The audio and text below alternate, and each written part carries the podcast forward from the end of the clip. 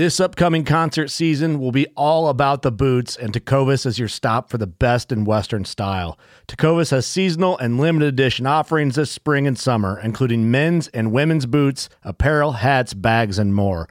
All Tecovas boots are made by hand in a time honored tradition with timeless styles that are always on trend. And Tecovas has first wear comfort with little to no break in period. It's hard to find this level of comfort paired with this level of style.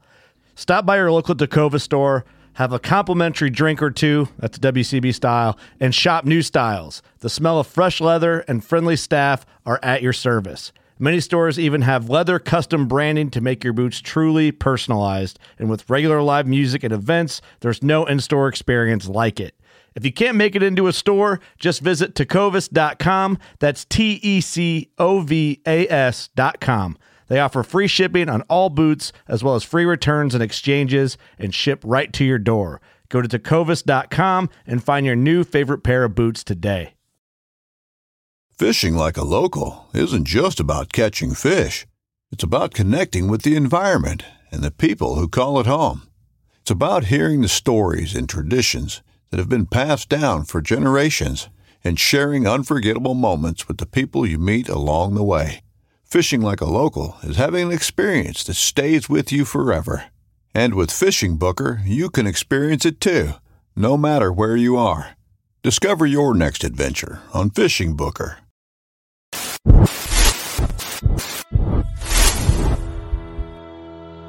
Welcome back for another OG show live. Mr. Randall, how you doing? What's up, everybody? Welcome back to the Reel Down. Welcome back to another episode of Bass Fishing for News. Hi, boys and girls. Welcome to once again the Bass Kayak Advance. Brother, this is the final cast. Another segment of uh, Chasing the Tide, your saltwater connection on the Paddle Fin. Welcome back, everyone. Another episode of Feather and Fur. Your host, Brad. Welcome back to the Mindset Podcast. I'm your host, Crystal. Hey, welcome back to Off the Water. Happy Susie Q here with Adventures of Outdoor Woman podcast. Hey guys, welcome to the Rusty Hook Kayak Fishing Podcast. We're brought to you by Pelican Built Tough. For all situations, go to pelican.com. Eastport Marina on the beautiful shores of Dale Hollow Lake. For all your lodging, kayaking, go to eastport.info. Yak Gadget. For all your fine kayak fishing accessory needs, go to yakgadget.com.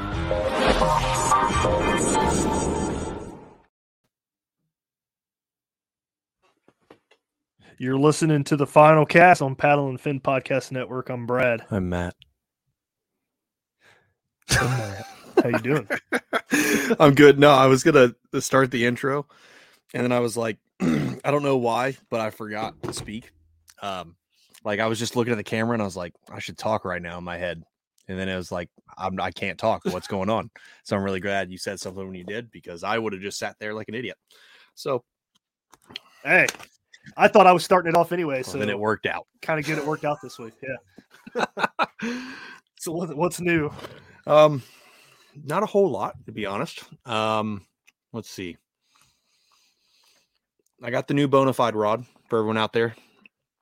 I like it so far. I'm gonna have a post on it at the end of. You'll see it on my Instagram when this comes out.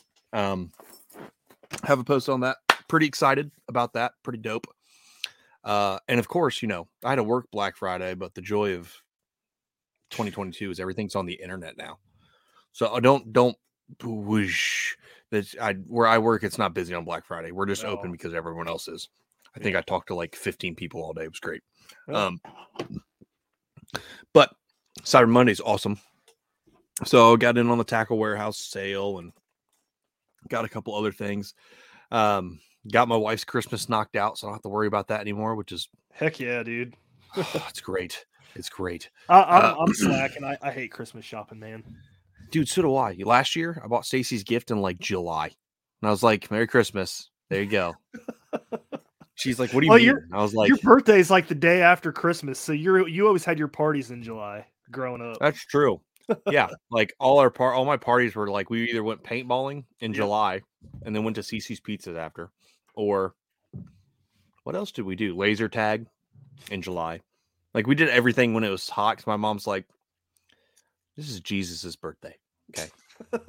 You're not going to be here on Jesus's birthday. Yeah. No, she just didn't want me to like struggle. Like, hey, kids, I'm having a party at my house because there's when we were younger, it snowed here way more than it does now. But it's like, oh, there's two feet of snow outside, and we're gonna sit inside and watch TV because that's literally all you can do. So yeah, we did fun stuff. Um, good memories. But Well- other than that, I don't have a whole lot going on. So what have you been up to? Because you I was gonna say. news. Well, you you already know what I'm gonna say. While you were while you're sitting there working, I was out on the river. I caught my PB, Yeah, 20 and 7 eighths. tank, Thing was huge. tank. Smallmouth. So Oh my gosh, that was awesome. run us, dude. run us through play by play. Go. I was so I was fishing this section of the river. Not gonna say obviously. Um Well, duh. I was uh I fished for two hours without a single bite, throwing the jerk bait, uh put the jerk bait down after an hour, picked up the Ned rig, threw that for like 30 minutes, nothing. Uh I was about to call it quits, paddled over back up to the bridge where I started, and I cast it in between two laydowns with a spinner bait. I let that spinner bait sink all the way down. I just started slow rolling it. That thing just hammered it immediately. I was like, "Oh crap!" I, he started zigzagging back and forth. I'm pretty sure he bounced off uh, one of the bridge abutments, ran back under the log, ran back the other way. It was nuts. My line got caught in my uh, smart cleat on the bow of my shoalie, and uh, I can dude, see it it, now. Like I, I was getting anxious, out. man. I was getting anxious. Like I was like, I don't know what to do. so he almost got mean, off. You know what would have happened if you were still using LYN line? It would have broke, and I would have cried. and you would have lost it. And then you just like you would have just jumped off, you would have unzipped your dry suit, kept it on so it filled with water. So you became a rock and you just sunk to the bottom of the river and died. Because I would have done Probably. that. But Um, that's not the case, though. I landed the fish, and it was awesome too. And this story and experience is a great teaching moment.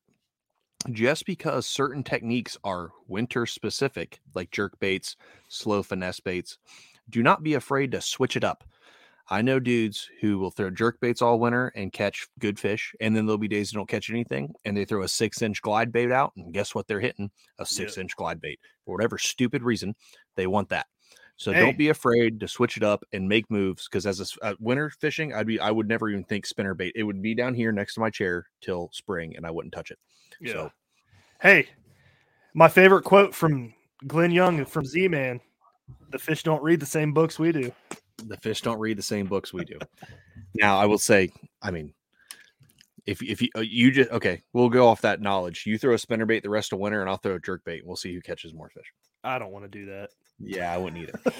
so just because they don't read the same books, so I'm saying you can change it every now and then. Now I'm not telling people to go out there and be like, yeah, go on out there and throw a 12 inch glide bait in Ohio in the river and smallmouth elite. Just no, that's stupid. But change it up. Just change up their patterns. Throw some stuff they don't know and they haven't seen. Maybe they were wanting to bite it. Just saying. Yep. Don't twist my words. Well, all right. N- enough of that. Uh, with that said, man. All right, so we've done a cold water episode uh, recently, but that me and Matt we're no experts on the matter. We were sharing what we uh, have so far. Uh, so we're we're bringing in somebody else that can go a little bit more in depth about it. Why he I- picks the stuff he does. I literally have some of this stuff because he's talked about it. So like Yeah. There you go. So yeah. without further ado, we got Chuck Earls coming on the show to talk about cold water fishing. What's up, man? How you guys doing? Good. Oh, living the dream, brother. Uh, do you want to start off by uh, introducing yourself, like what you do, uh, where you're from, all that kind of stuff? Sure. uh, I'm Chuck Earls. Uh, I run Lake Erie Kayak Fishing Guided Adventures. I'm the cold water expert uh, in the area. Um, also, do a lot of speaking gigs, presentations, um, and seminars on safety um, on the water, especially in the wintertime, because here in Ohio, six months out of the year, uh, that water can kill you Mm-hmm. very quickly. Uh, as a matter of fact, we just had a young man uh, die while I was in Portugal. Um, he was out there in shorts and a t-shirt. Mm. Early November, the water temperatures you know, high 40s. Um, he was ha- he he was wearing his PFD, but unfortunately, that doesn't give you much time. You know, in, in that frigid water, you got to be able to get out, you know, get back in your kayak and get back to shore. But most importantly, be protected. So you always want to, you know, dress for immersion, dress for the swim. Uh, you never want to think it's not going to happen to me because it will. No, I agree with that. And I've said this story before many times. I flipped my kayak last year for the first time, debated on wearing my dry suit that day. The water temperature was 70, air temperature was 60 outside, but there was 30 mile an hour wind. And the rest of the float, I shivered the whole time. I'm like, I should have wore the dry suit. that was not. Yeah. Fun. I mean, it's a lot of people don't realize, especially because we are in Ohio, like you said, and we're we're we're this freak state who does uh, our weather's bipolar half the time. Um, so when we have swings, like today it was 60 degrees, when last week it was snowing. Yeah. So people don't realize, oh well, it's 65 degrees out. I can go out and a long tee, long sleeve, and wear shorts, and I'll be fine. They don't understand though, just because it got warmer here, the water didn't just spike up. That's not how it works. That water's still in the mid to low 40s, and you you know just because it's 65 air temp, it doesn't help you because 65 air temp feels like 32 once you come back out of the water and you're freezing and you're not wearing the right stuff. So yeah. Yeah. Right. Uh, so where do you want to start here? I know. Well, let's start with the obvious, like the dry suit. Is there like a specific brand that you like to stick to, or is there like multiple brands that you recommend? Uh, well, the the one that I'm in is uh, it's a Kokatat Hydrus Supernova uh, semi-dry suit. Uh, what that means is it has a, a neoprene neck gasket versus the, the restrictive latex neck gasket. I've tested it numerous times in the absolute worst conditions possible, uh, and it does the job. keeps me dry, keeps me safe. Uh, now, the flip side, if you're going to be doing white water or um, surf ski or something like that, where you're going to be constantly immersion and rolling and under uh, aggressive water. Uh, the full dry suit with the the latex neck is definitely the way to go. Okay, that's interesting. I know we we've talked about that quite a bit, and everybody's like, "Oh, semi dry suit, dry suit." I know the neoprene gasket's a lot more comfortable, but people are kind of hesitant to go towards that because they think that you're still going to get wet. Because so is that not the case with that? Well, it's not a hundred percent watertight. Mm-hmm. You might get a tablespoon or two, back, you know, down your back. Uh, but with the right underlayers, it's not going to make a difference. Uh, it just kind of wakes you up a little bit, and really that that mainly only happens if you forget to cinch it down. You know, so once you put your dry suit on, make sure it's cinched down, even if it's uncomfortable. As long as it's tight, you know, you're pretty much good to go. I wish I would have known that when I bought mine. yeah, uh, Brad tried to talk me, like, try to explain this to me, and he was like, "Cause I bought my dry suit this year. Um, it's my first real experience on the water in such frigid temps."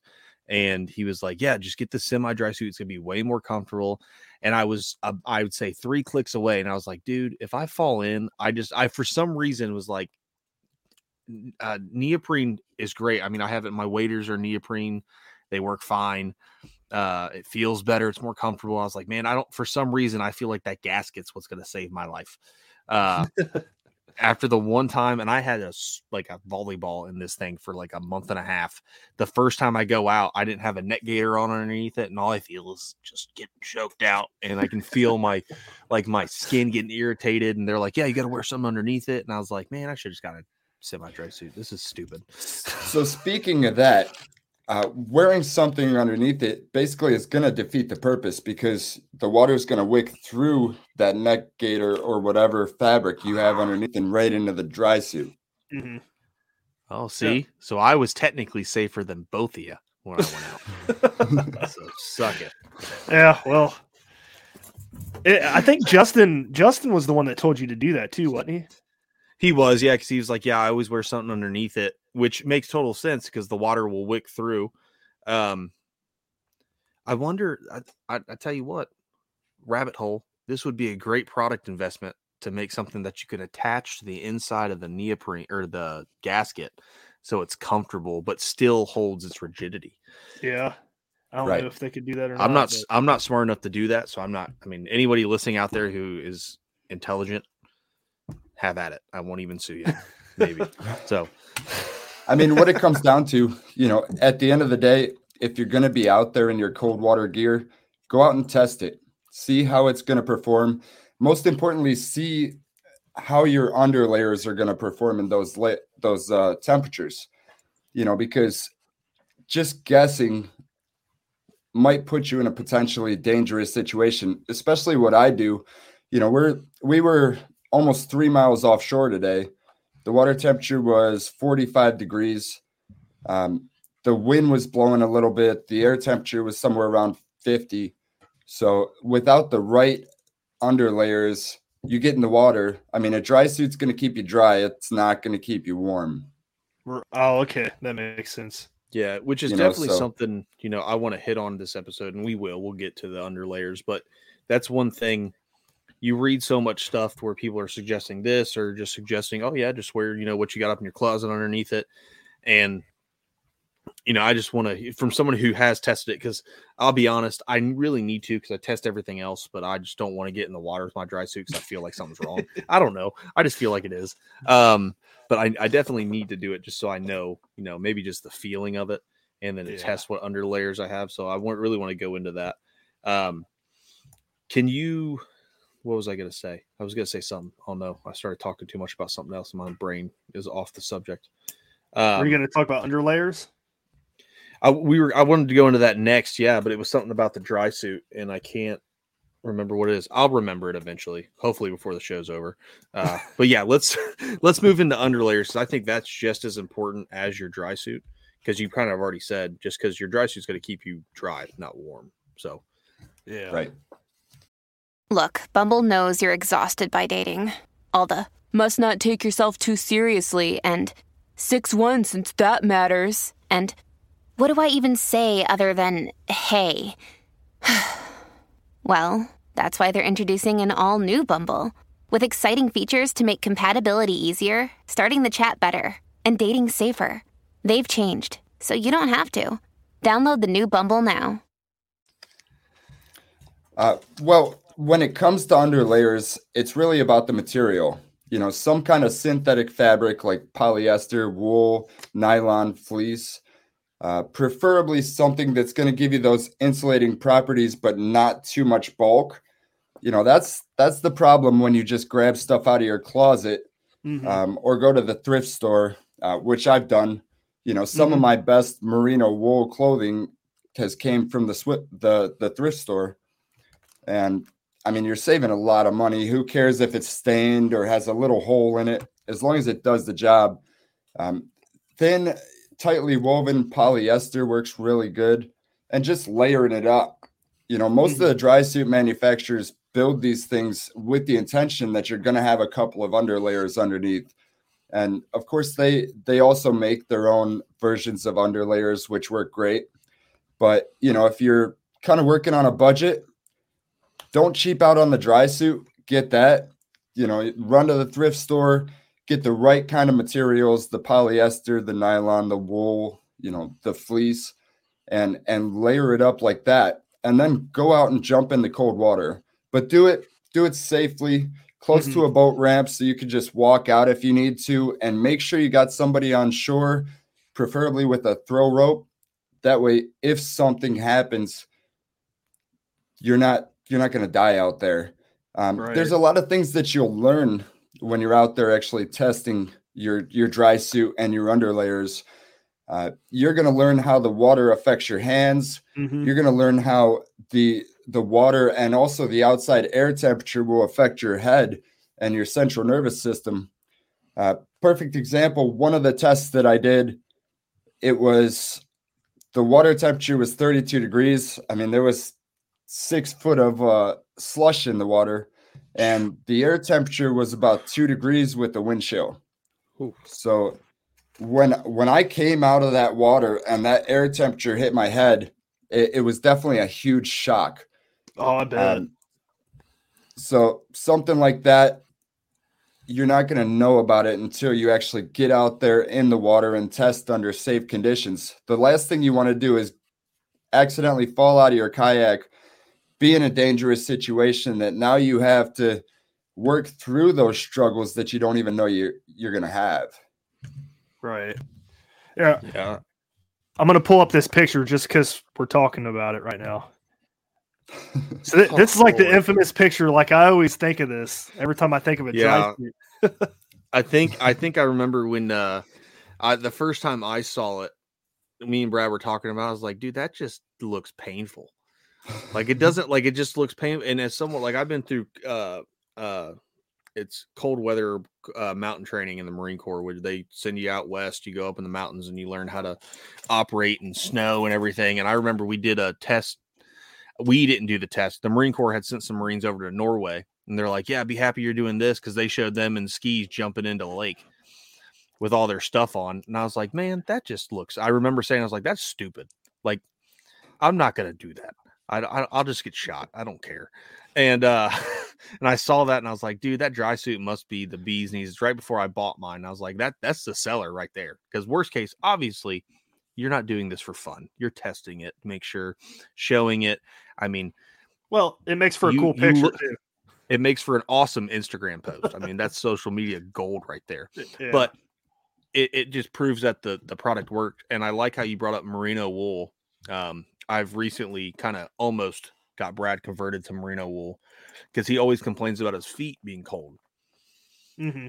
I, I had the same issue until I found merino wool socks that I use for hunting. And I love merino wool because even when they're wet, they still keep their warming properties. Um, right.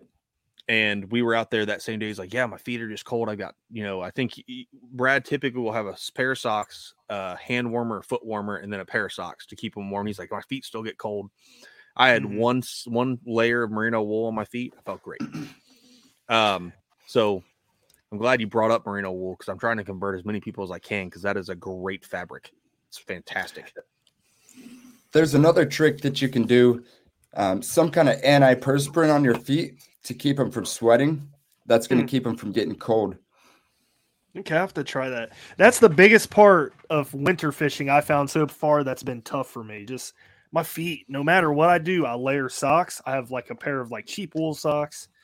I've put hand warmers in my uh, in my uh, boots, and I just can't figure it out. So, I guess my question is like, obviously you got the merino wool socks. Is there anything else you're using for your feet?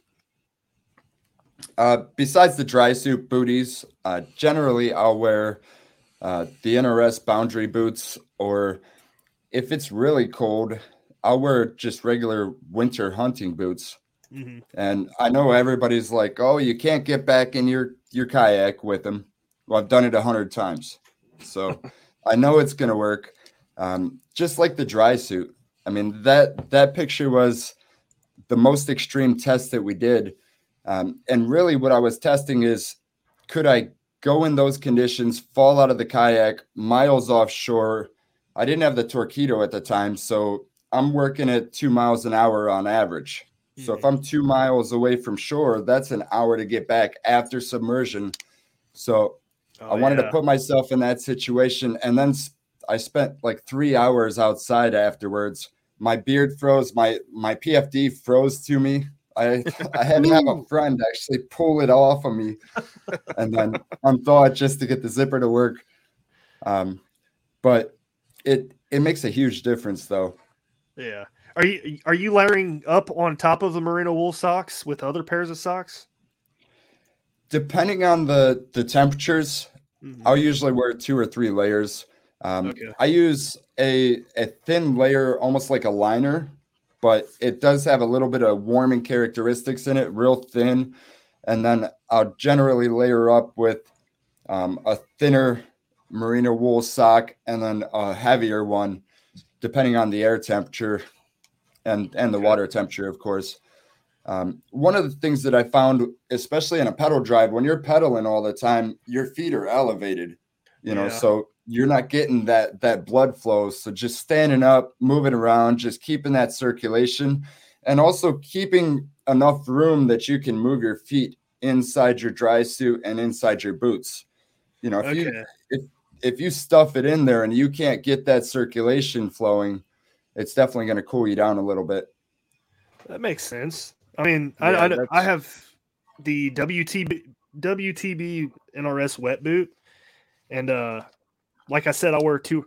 Excuse me. I'll use two or three pairs of socks with that, and they still get cold. But I do try to move my toes inside of there.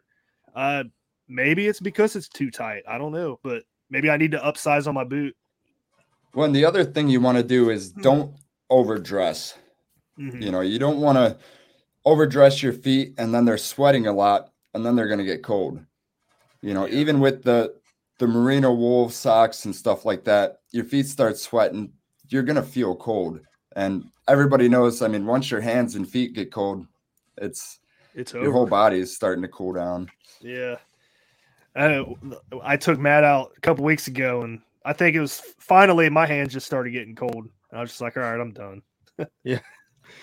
So there's a couple of tricks that you can do with that. Um, good winter gloves, uh, and obviously neoprene gloves are great to have, but they're kind of a challenge getting on and off. So usually I don't even wear gloves, um, but I have my winter gloves stuffed underneath my seat or somewhere they're going to stay dry, and I put hand warmers in them. Mm-hmm. So after dealing with a fish, dealing with all that cold water, I can just stick my hands in those gloves and they're warm and back to to normal really quickly. Yeah, I kind of do something similar. I- I'll have like a like real thin, like silky kind of glove, and then I'll put hand warmers in the palms, and I have wool gloves that go over top of it, and that usually does does the trick, unless it's really cold. But Right. Yeah, I'll be a, a believer in the neoprene stuff because I have a set of the NRS Hydro Skin gloves, and I'll wear those first, and then again some wool gl- fingerless gloves for my main fingers, like these fingers that I use for casting and whatnot, just for feel. And uh, I didn't really have a whole lot of issue. Obviously, your hands are gonna get cold, especially you know it's just gonna happen no matter what you have on there. Um, but I want to jet back a little bit because you said you use the dry the uh, dry suit booties. Have you seen like a increase in like I guess temperature regulation or keeping warm with those booties in your dry suit? I've never tried the bootyless dry suit, so I can't I can't say, you know, from testing, but in theory, it just comes down to keeping that cold water off of your your feet, you know, so it gives you an extra layer, an extra barrier. Um, I can't imagine getting in that cold water without, you know, warm socks on. yeah, One thing I want to try though is uh, the neoprene uh, socks they make. I haven't picked up a set yet, but I'm interested to try those, see how they work, you know, underneath the the dry suit. that was going to be my next question. that's that's kind of what I'm interested in trying too. I've never tried them. And then of course they make uh, heated socks specifically I think for like skiing. Mm. And there's ones you know, you can get pretty fairly cheap on Amazon and stuff like that, but they only last a few hours. Well, what happens after they die? Now your feet are really cold because they've been used to being warm all day. Um, so the the best ones are, I forget what the manufacturer is, but it's the best sock for for getting out there and and skiing, and they're 350 bucks, but you'll get eight ten hours out of the thing, and man, some days I'm on the water 10 to 14 hours. I mean, it, it depends on how good the fishing is. You know, one thing you realize about cold water fishing, you're cold until you catch a fish. Yeah. Once you catch a fish, you're good to go.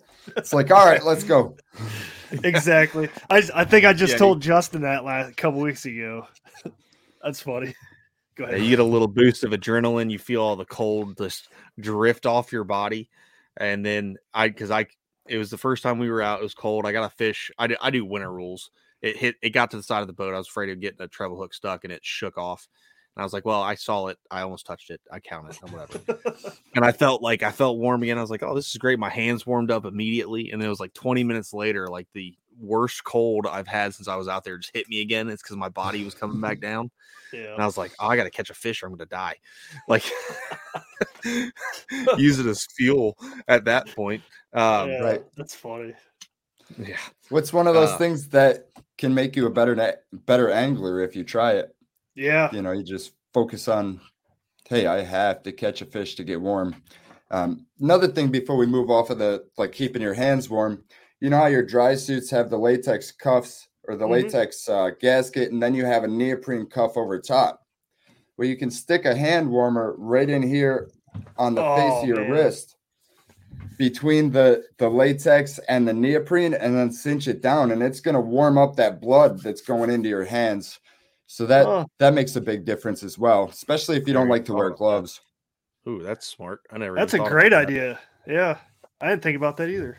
Which you I uh you can't really do that with your feet. Maybe around your ankle, but I don't know if that'd help very much.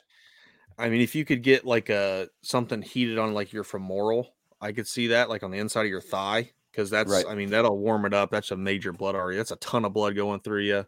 Um, yeah, because I know they make like again for hunting. I've seen them, um, especially for late season deer hunting. It's a full face mask and head covering that has heated in the neck because of your jugulars right here. Again, a major vein. Um, and that's been tested. Like there's been actual studies that have proven if you can heat up your bloodlines, your whole body will react positively to it. And they've seen Mhm. anywhere from.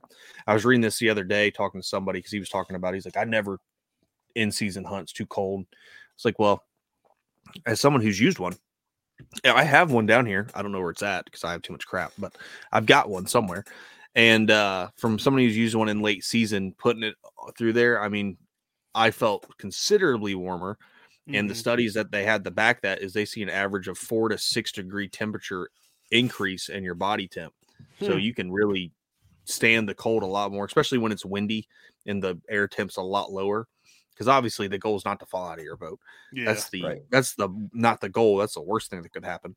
But dealing with air temps can be just as miserable sometimes, especially if it's uh, windy. even even a medium windy day, not like a windy day where I'm out there in the summer cussing up a storm because my boat won't stay straight. But just like a medium windy day in the winter Yeah. can take you know 20 degrees down to nine, and Right. nine Yep. degrees is a big difference than 20. Yep. I know. Well, Chuck, me and Matt are from Dayton, Ohio here, so we don't get the extreme weather you guys do. But True. on- on- once it gets to like 25 degrees, we, we start to wimp out. Yeah. well one thing i do in those conditions especially on lake erie you start to get a lot uh, away from the shoreline and there's no protection from the wind so it it significantly drops that temperature so i know that my underlayers under my dry suit are going to keep me safe in the water Mhm. well how do i compensate for the air temperature without overdressing and now you're trying to take your dry suit off trying to take layers off because you're overheating yourself.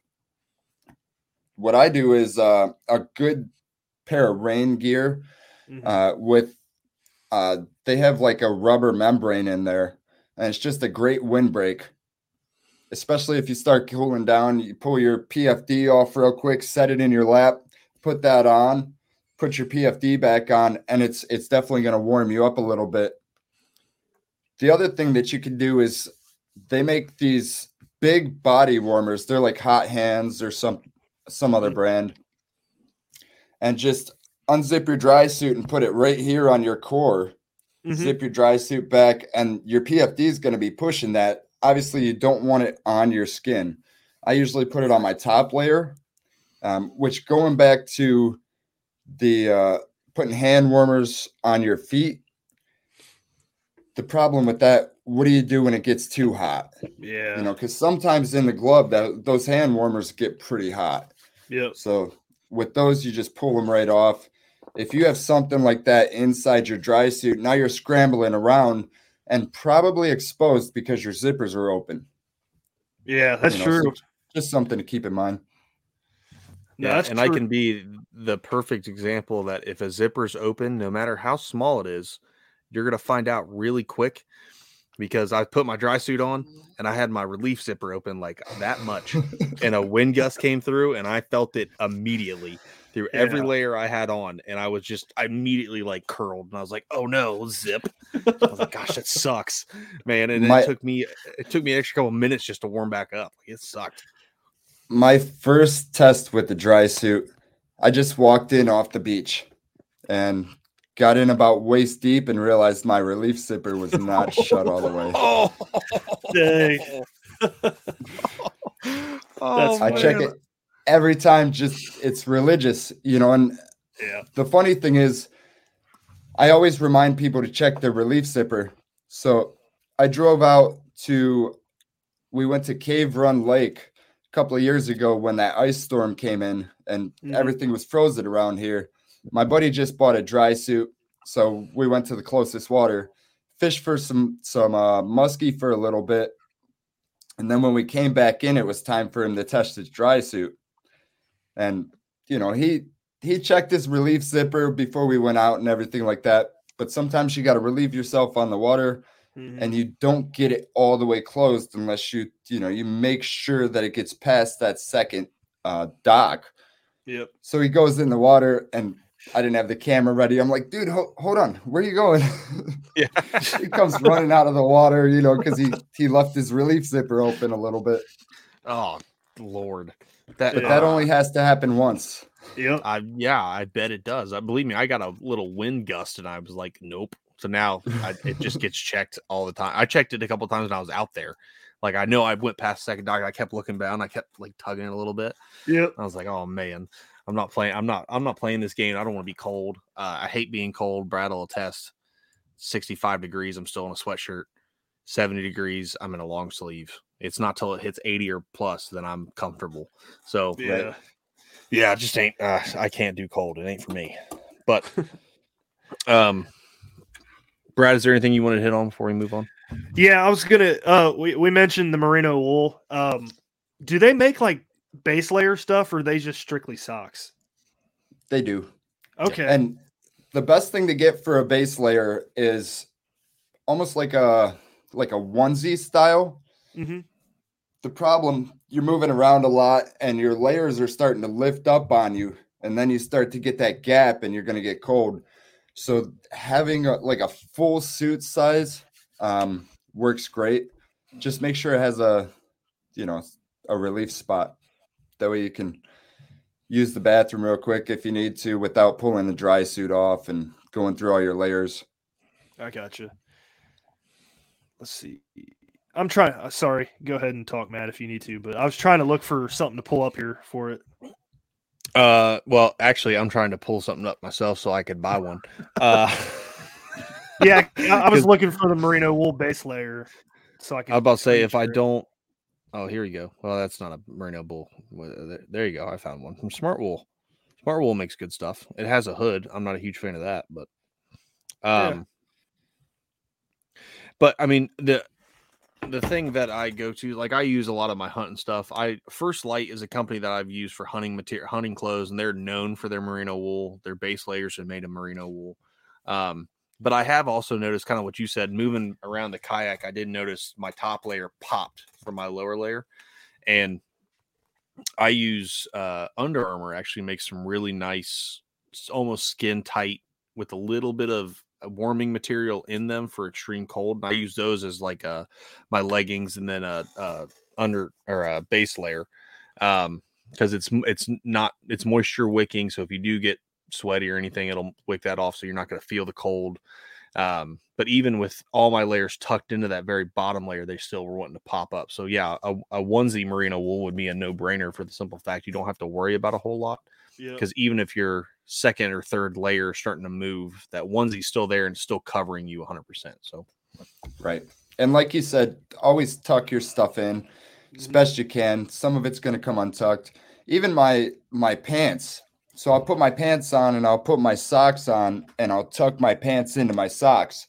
Yep. Because when you're trying to get your dry suit on, everything's bunching up. That just keeps it down there because you start to expose some skin and you're going to feel the cold. Yeah. I agree with Yeah. that. And I that's kind of what I've done. So I got like this spot this brand called Cider, I guess. It's a base layer. And then on top of that, I have uh, long johns, and then I will have like some fleece joggers.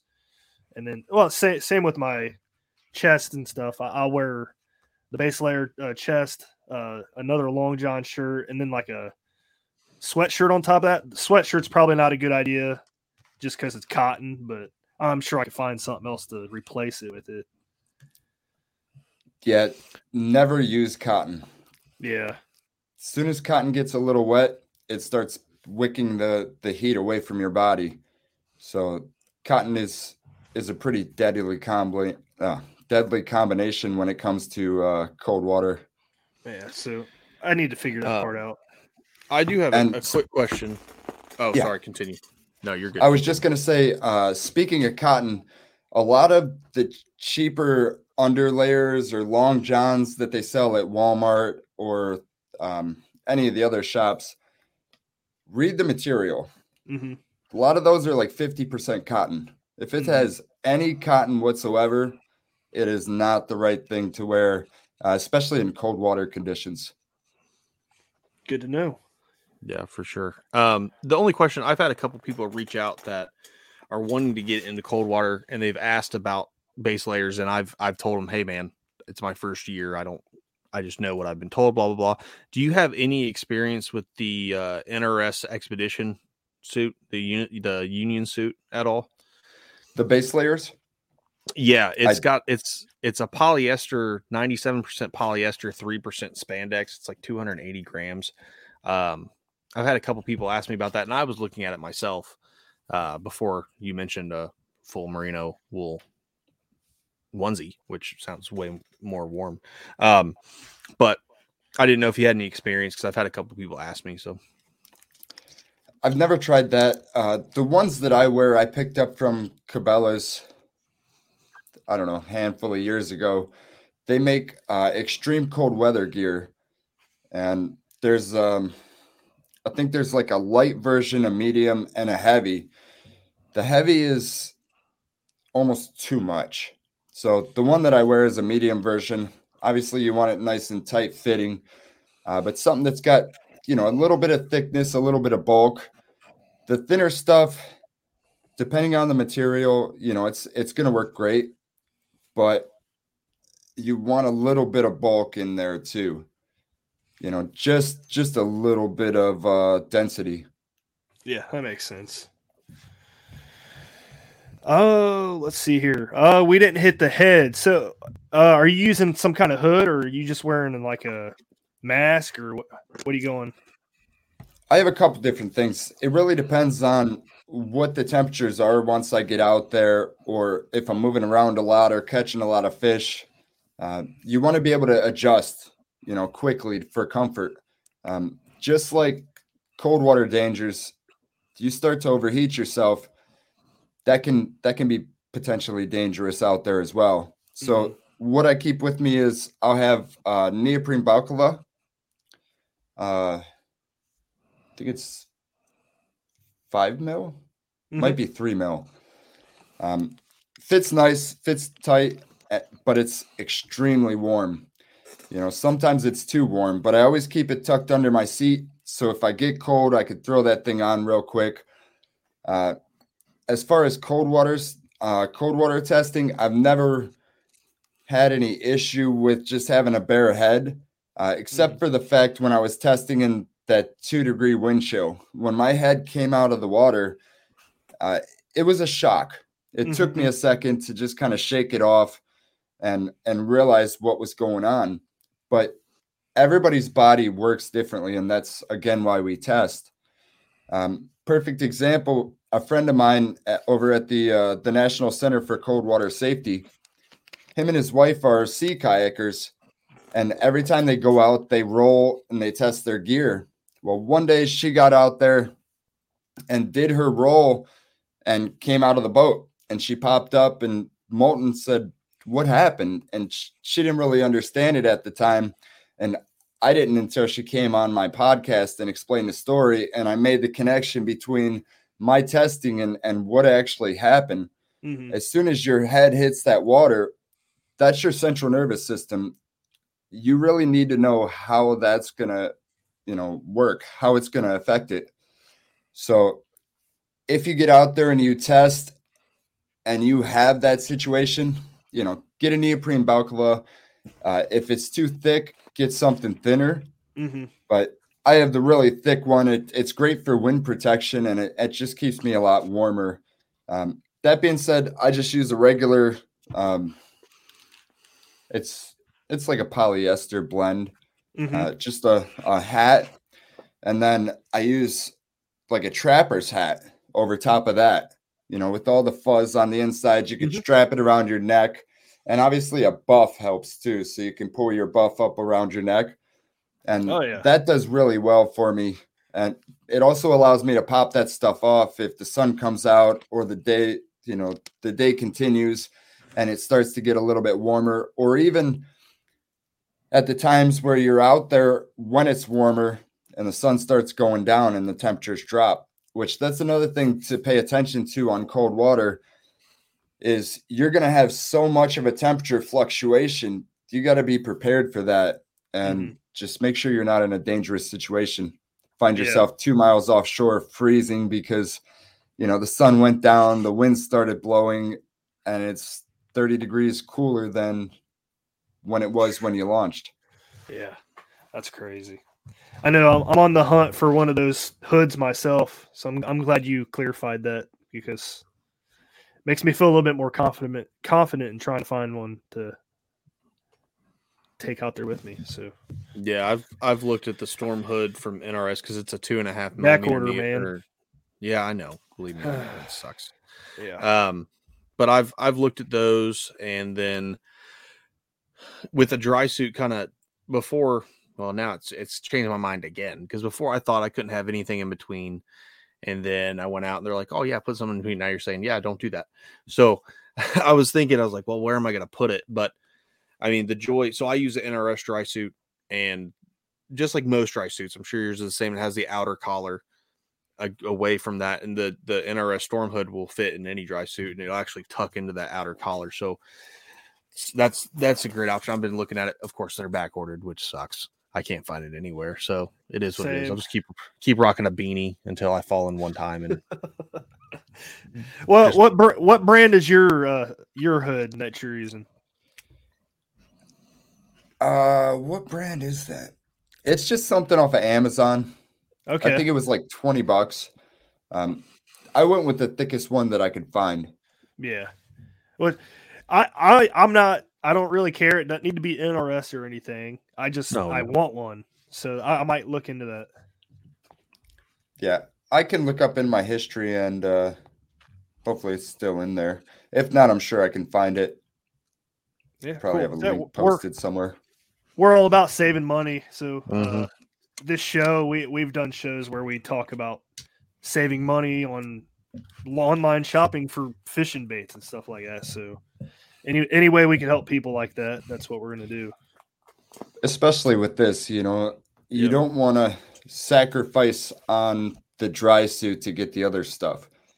You know, nobody's going to see your under layers. Yeah. Any anything that's neoprene is going to work kind of the way that it's designed to.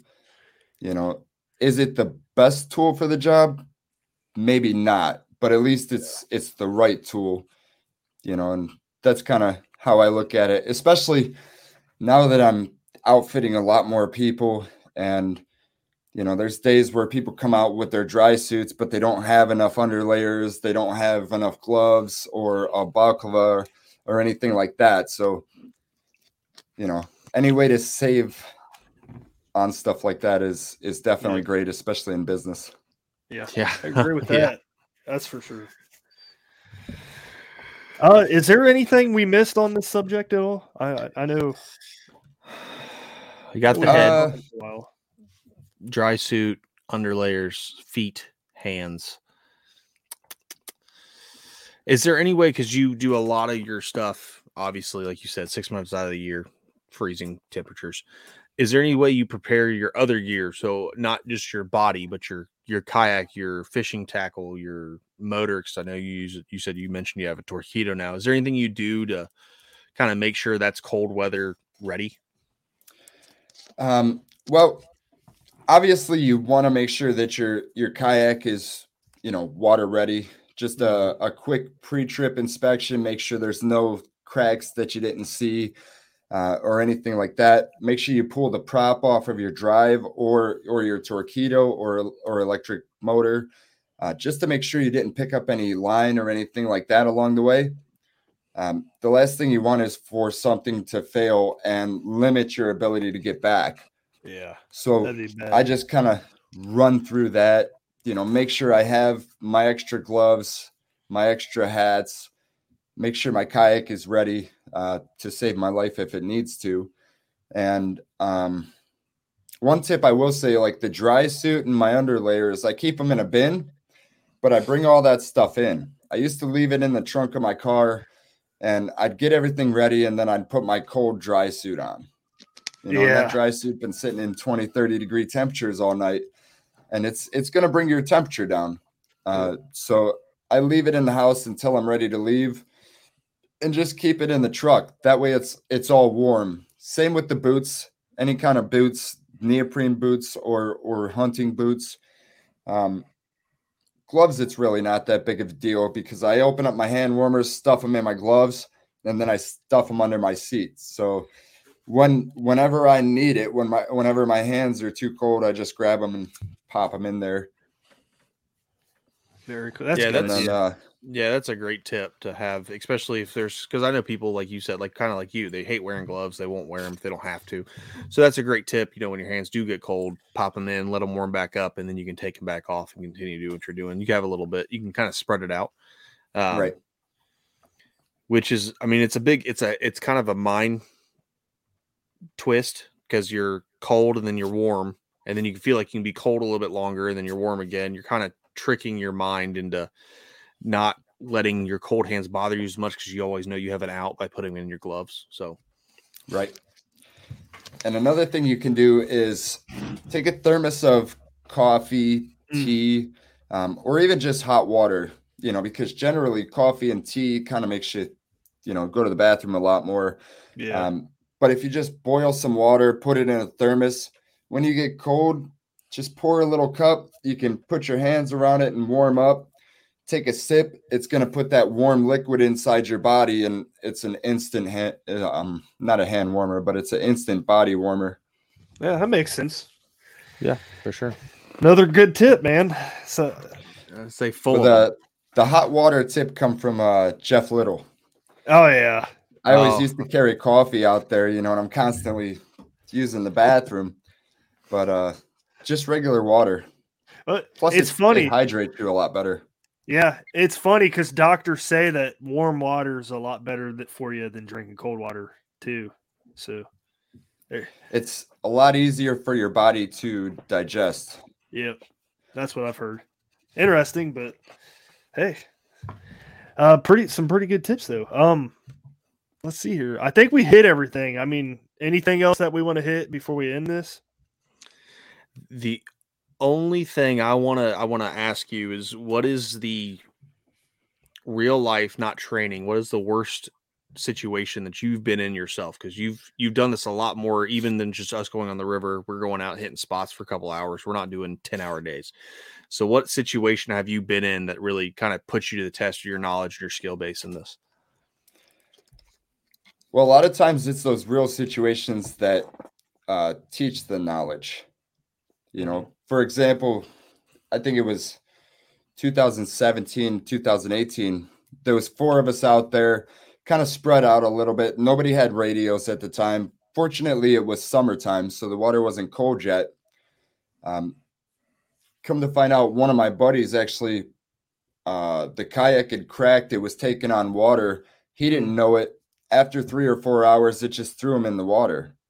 Well, at that point, when I got the phone call, I had no idea where he was because I mean on on Lake Erie everything kind of looks the same, especially on a weekend when there's a lot of boats on the water. Um, so that's something that you want to prepare for. Doesn't matter what kind of kayak you have or what brand, Mhm. they all crack. You know, they all can crack. It's it's just plastic. So you know that's that's why we do the pre-trip uh, inspection, just check for cracks and leaks and stuff like that. Um, also, you know, make sure you're prepared for absolutely everything. Worst case scenario. Uh, my neighbor, he was lost on Lake Erie for three and a half days. Wow. Yeah, just floating adrift. It was 28 years ago, so they didn't have a lot of the technologies they have now. Um, and fortunately, they had a, a little cabin that they could get into uh, one at a time and just warm up because it was three to five footers out there. Early spring, the water was still cold, Mhm. um, a little bit of rain on and off. And one of the things that they did not have was water. So they were heading over to uh, Put-in-Bay for a walleye tournament. Put-in-Bay is kind of a party island, you know, and they're ta- they have a cooler full of Jack Daniels and beer for when they get there, and ice. Well, along the way, they were sucking on ice cubes to stay hydrated. Wow. Um, so I carry a life straw. You know, you never know when you're going to be in that situation. You need some, you know, some rehydration. A lot of times we don't realize how dehydrated we are until we get in that type of situation. And the number one thing you need to live is water. Yep. So having that life straw handy uh, inside my kayak, I have a basically a bailout safety bag, and everything stays in that, and that stays in my kayak, so I never forget it. I don't have to worry about it being in there. Good stuff. So that's that's something that uh that you can definitely add to your arsenal and and prepare about. Uh it's actually on my podcast. I think it's episode 20 of the Lake Erie Kayak Anglers podcast, uh Jerry's story. And a lot of my preparations come from that. Mhm. You know, just analyzing and breaking down all the different things that he went through uh, and how it could be prevented. You know, Yeah. nowadays we all have VHF radios. Uh, a lot of different ones probably have something similar. The one I use is um, Standard Horizon HX890, and it has a group monitoring feature. So you can actually look down and see your buddy's GPS coordinates. Mm. Um, and there's a distress button on the on the bottom. So if they get uh, or actually on the back of it, so if they get in danger, they can grab that, just hit that button. It's sending their signal to the rest of the group, you know, to let them know that hey, they need help. Here's their GPS coordinates. That's a good idea as well. Um, I also carry a personal locator beacon.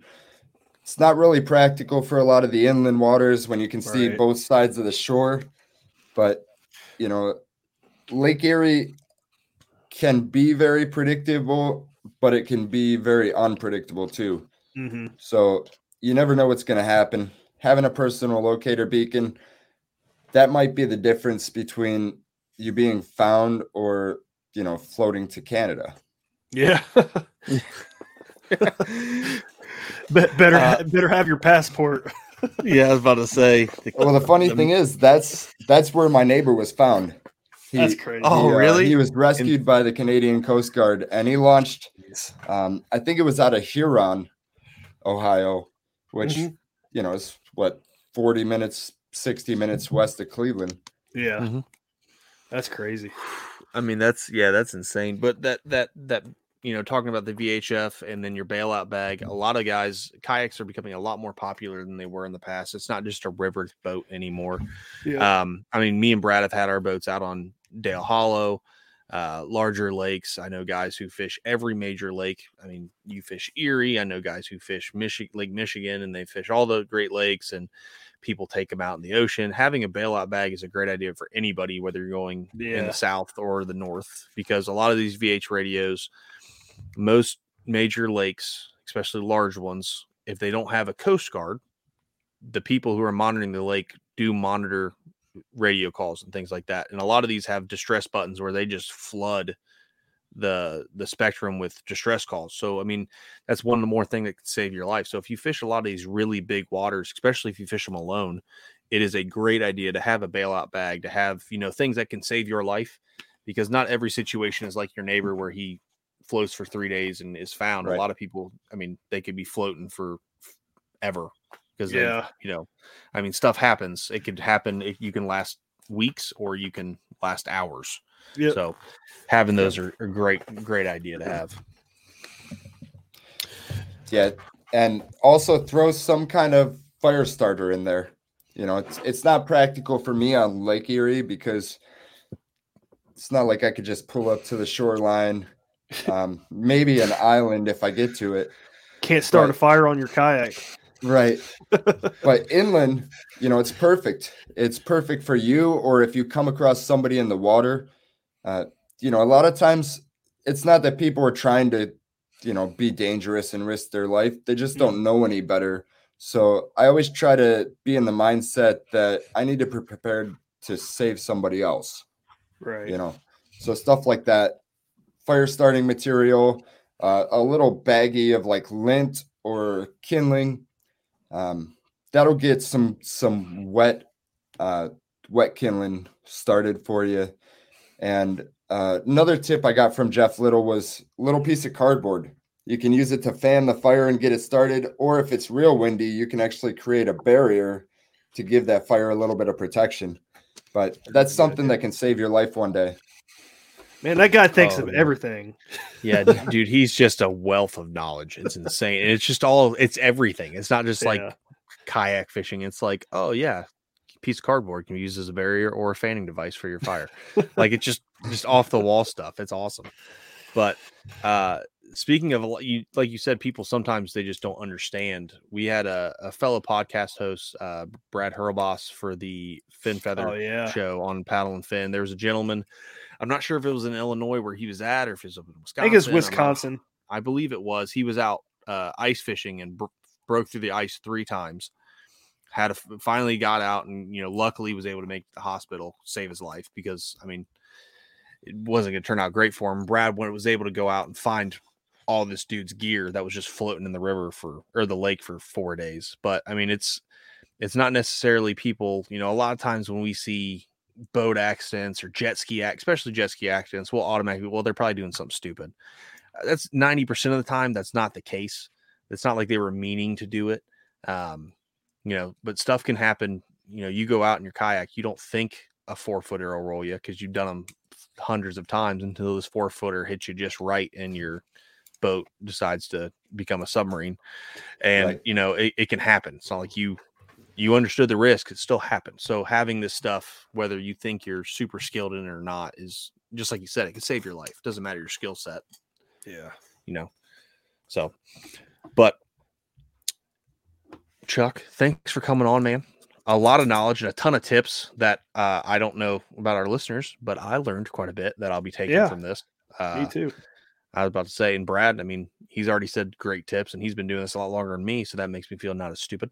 So, big. but uh, Chuck, if you want to give a shout out again, where they can find you on socials and your podcast, shout that out so they know where to look. I make it pretty easy for you. So you could just Google my name, Chuck Earls, and generally that'll bring you to all my different resources. I have a Facebook, Instagram, uh, TikTok. I have a podcast, um, a podcast on YouTube, and it's also hosted on pretty much all the other podcast platforms. Um, I also have a separate YouTube channel with all my cold water safety stuff. Uh, but most of that stuff can be found if you go over to my website, which is Lake Erie kayakfishing.com. There you go. Fantastic. Awesome, man. Well, I appreciate you coming on the show and sharing your XP expertise on the subject. And uh, yeah, uh, it's been a fun one. So, um, with that said, I think we'll end it here, man. You guys have a good one, and uh, we'll see you next week. Thanks, Peace. guys. Thanks for tuning in to another killer episode here on Paddle and Fin. Be sure to drop a five star rating, a thumbs up, or smash that subscribe button on any platform you're listening in on. Be sure to check us out on Waypoint TV, waypointtv.com. Make sure you sign up for the Fantasy Kayak Fishing League at paddleandfin.com forward slash fantasy. You can support this show through Patreon, patreon.com forward slash paddle and fin. Don't forget to check out the website paddleandfin.com. Catch us on YouTube. If you got a question, comment, or want to see a future guest on the show, be sure to email us at paddleandfin at gmail.com. Shout out to our show supporters, Yak Gadget. You can check out all the fine kayak accessories at yakgadget.com. Pelican Professional. For all your cases, coolers, and lighting needs, go to pelican.com. Rocktown Adventures, your Midwest premier paddle sports destination. Go to rocktownadventures.com. Eastport Marina, the beautiful destination on Dale Hollow Lake. If you're looking for lodging, kayaks, kayak accessories, or anything fishing related on the beautiful Dale Hollow Lake, go to eastport.info. And Jigmasters Jigs. When in doubt, get the jig out. Go to jigmasters.com and fill your tackle boxes today.